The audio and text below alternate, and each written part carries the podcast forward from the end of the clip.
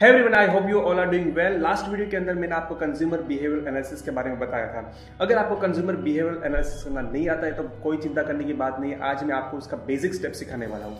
तो आप पहले क्या करोगे? आपके पास अभी तक जितने भी इंक्वायरीज आए हैं, या फिर आपके जो भी कस्टमर्स है, उसका एक लिस्ट बनाओ और पता करना चालू करो कि उसका एज क्या था, ताकि आपको एज ग्रुप के बारे में पता चलेगा।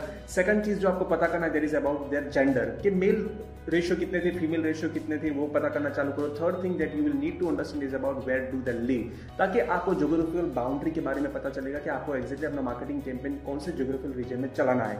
Fourth part is about what they do that is कि वो लोग क्या करते हैं कि वो लोग कॉलेज स्टूडेंट्स है स्कूल स्टूडेंट्स है प्रोफेशनल्स है बिज़नेस मैन है, ताकि आपको पता चलेगा कि आपका एक्जेक्टली टारगेटेड ऑडियंस कौन रहेगा। अगर ये सब कुछ आप पता करके अपना मार्केटिंग कैंपेन चलाओगे तो आप अपना मार्केटिंग कैंपेन को प्रॉफिटेबल बना सकते हो। So that's it for today stay tuned with me and have a nice day bye